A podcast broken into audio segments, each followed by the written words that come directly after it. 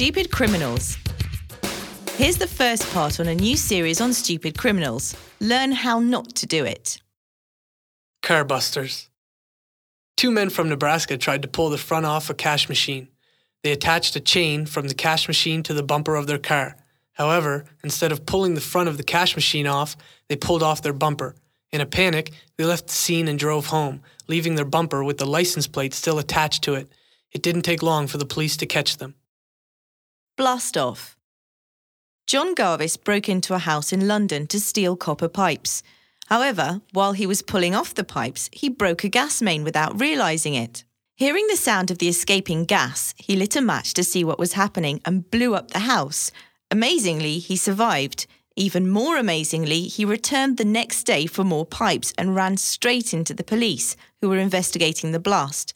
Garvis was jailed for four and a half years. Golf goof.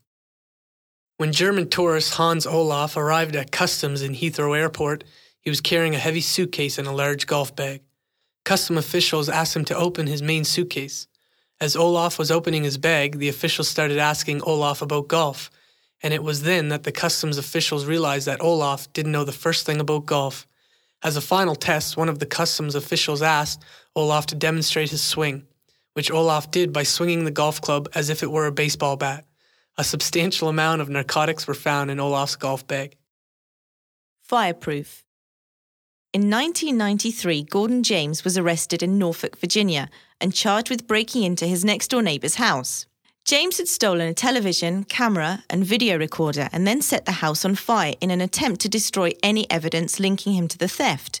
Unfortunately for James, his house shared a wall with the neighbour's house, and as both houses suffered heavy damage, part of the wall separating the houses had fallen down. Police, firefighters, and the neighbours could clearly see all stolen equipment inside James's living room.